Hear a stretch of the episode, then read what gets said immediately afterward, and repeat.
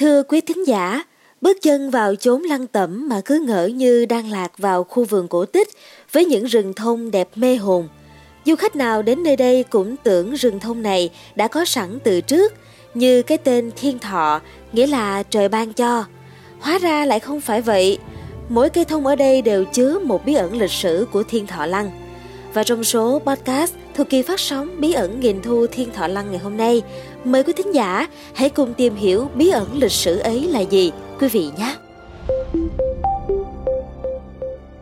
Thưa quý vị, nhà khảo cứu El Kadir cho biết, vua Gia Long và các vị vua kế tiếp đã tạo nên những rừng thông quanh các điện thờ và bao phủ tất cả những ngọn núi của Thiên Thọ Lăng, đem lại vẻ đẹp nguy nga cho toàn cảnh.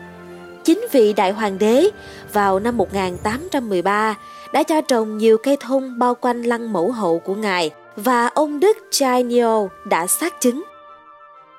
Michael Đức Chainio là một người Pháp sinh ra tại Huế vào năm 1803.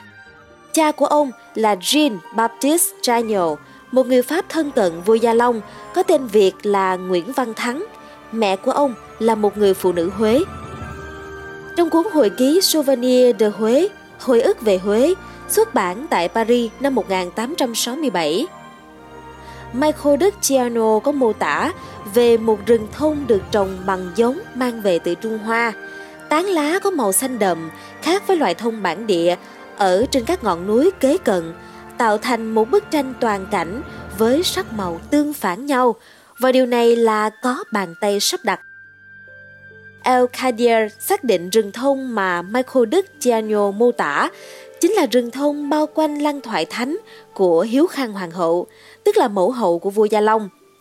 Việc này sách chính sử Đại Nam Thực Lục cũng đã chép. Vào tháng Giêng nhâm thân năm Gia Long thứ 11, tức năm 1812, xây lăng Hoàng Thái Hậu ở làng Định Môn, trồng thông khắp các núi, xem các hình ảnh tư liệu chụp lăng thiên thọ thời kỳ mới xây dựng, thấy trên núi cao có những cây thông lưa thưa. Hình ảnh đó cùng với các ghi chép của chính sử Triều Nguyễn và mô tả của Michael Đức Chagnon cho thấy, rừng núi này vốn có loài thông bản địa mọc trên các núi nhưng không nhiều. Còn rừng thông bao bọc quanh các lăng tẩm thuộc quần thể Thiên Thọ Lăng là do vua Gia Long cho trồng. Các vua đời sau tiếp tục chăm nom nên mới có những rừng thông bạc ngàn sau này.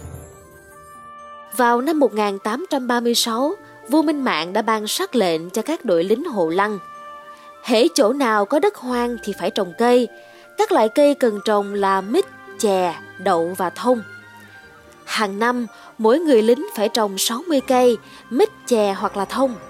Năm sau, cứ năm lính thì rút ra một người để lo việc chăm sóc.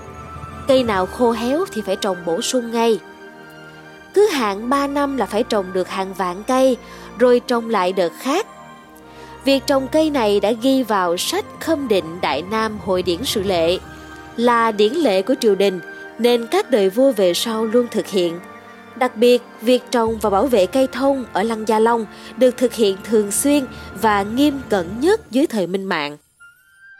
Sách Đại Nam Thực Lục chép rằng vào mùa hạ năm Minh Mệnh thứ tư, tức năm 1823, phía ngoài cột gạch mốt giới của Sơn Lăng, Lăng Vua Gia Long, phát hỏa, lửa cháy lan đến chân núi Ngọc Đường, trong 42 ngọn thuộc quần Sơn Thiên Thọ.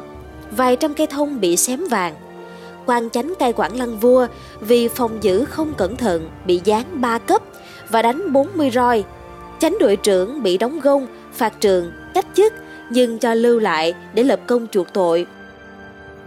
Vài tháng sau, cây thông xanh tốt trở lại, vua phục hồi chức vụ cho các quan hộ lăng. Tiết thanh minh hàng năm, vua lên viếng lăng thiên thọ, đi xem hoa cỏ, cây cối, thấy xanh tốt thì thưởng lớn cho các quan và lính hộ lăng. Vua căn dặn, phàm trong và ngoài lăng phải giữ cho sạch sẽ, cây cối cần xanh tốt, nếu làm không đúng thì nghiêm trị. Tháng 3 Ất Dậu, Hàm Nghi năm thứ nhất, tức năm 1885. Thông ở núi Thiên Thọ bị sét đánh nảy lửa. Đó cũng là năm đau thương của triều đình Nguyễn. Kinh đô thất thủ, máu chảy đồ rơi khắp kinh thành. Những năm từ cuối đời tự Đức đến hết đời Duy Tân, do triều chính rối ren nên việc chăm giữ cây cối ở Thiên Thọ Lăng có phần lơi lỏng. Đã có người vào đốn trộm thông ở các sơn lăng, khiến vua Khải Định phải ban ngay lệnh cấm vào tháng 12 Bính Thìn, tức năm 1916. Đến tháng 3 năm sau, Đinh Tỵ, tức năm 1917, vua Khải Định lại định ra điều lệ giữ gìn cây thông ở các tôn lăng với quy định rất cụ thể. Tháng 9 năm đó, vua Khải Định lại ban định lệ buộc quan và các lính hộ lăng phải lo thêm việc trồng thông. Tháng 2 năm 1939, vua Bảo Đại ban sắc lệnh về vùng cấm địa ở các sơn lăng. Trong đó, vùng nội cấm là nơi tọa lạc lăng mộ, đặt dưới sự giám sát trực tiếp bộ lễ. Vùng ngoại cấm bao gồm vùng đất quanh các sơn lăng, duy trì và trồng rừng thành khu bảo tồn, giao cho đơn vị lâm nghiệp thực hiện. Nghiêm cấm đào hầm mỏ, đốt lửa, đào giếng, chặt thông. Nhờ quy định nghiêm ngặt này, nên rừng thông Lăng Thiên Thọ phát triển rộng ra khắp rừng núi chung quanh. Lúc này, diện tích của Lăng Thiên Thọ rộng đến 2.875 mẫu hecta, tương đương hơn 28 km vuông, rộng gấp hơn 5 lần kinh thành Huế.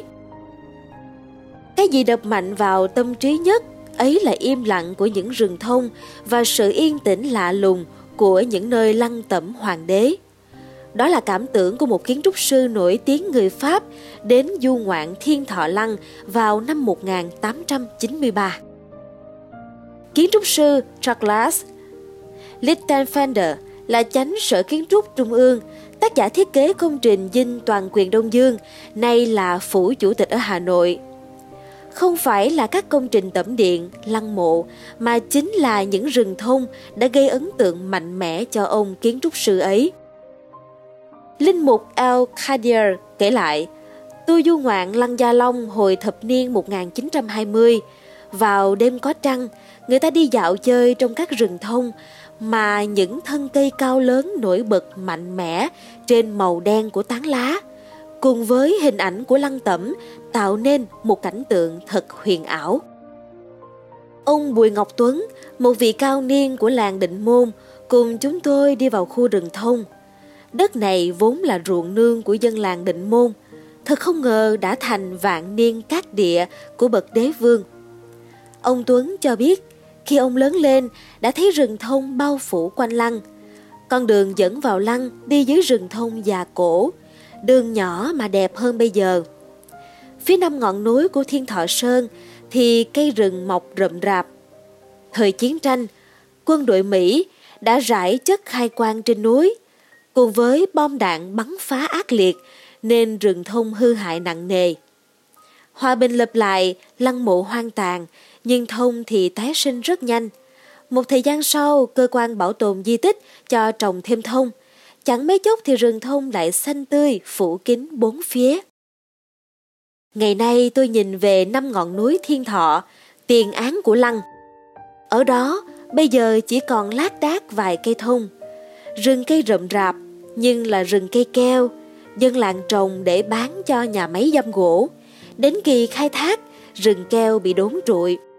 Cảnh quan của khu vườn ngự ở chốn Thiên Thọ Sơn trở nên trơ trọi.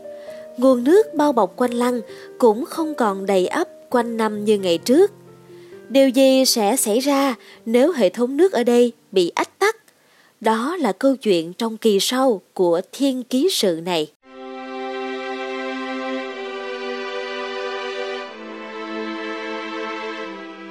Quý vị thính giả thân mến, mong là số podcast ngày hôm nay đã mang đến cho quý vị câu chuyện nhiều thú vị về rừng thông Sơn Lăng. Số podcast tiếp theo trong kỳ phát sóng Bí ẩn nghìn thu thiên thọ lăng lần này chúng tôi sẽ mang đến cho quý thính giả câu chuyện bí ẩn về dòng nước dưới lăng tẩm. Xin mời quý thính giả cùng đón nghe. Còn bây giờ, xin chào tạm biệt và hẹn gặp lại.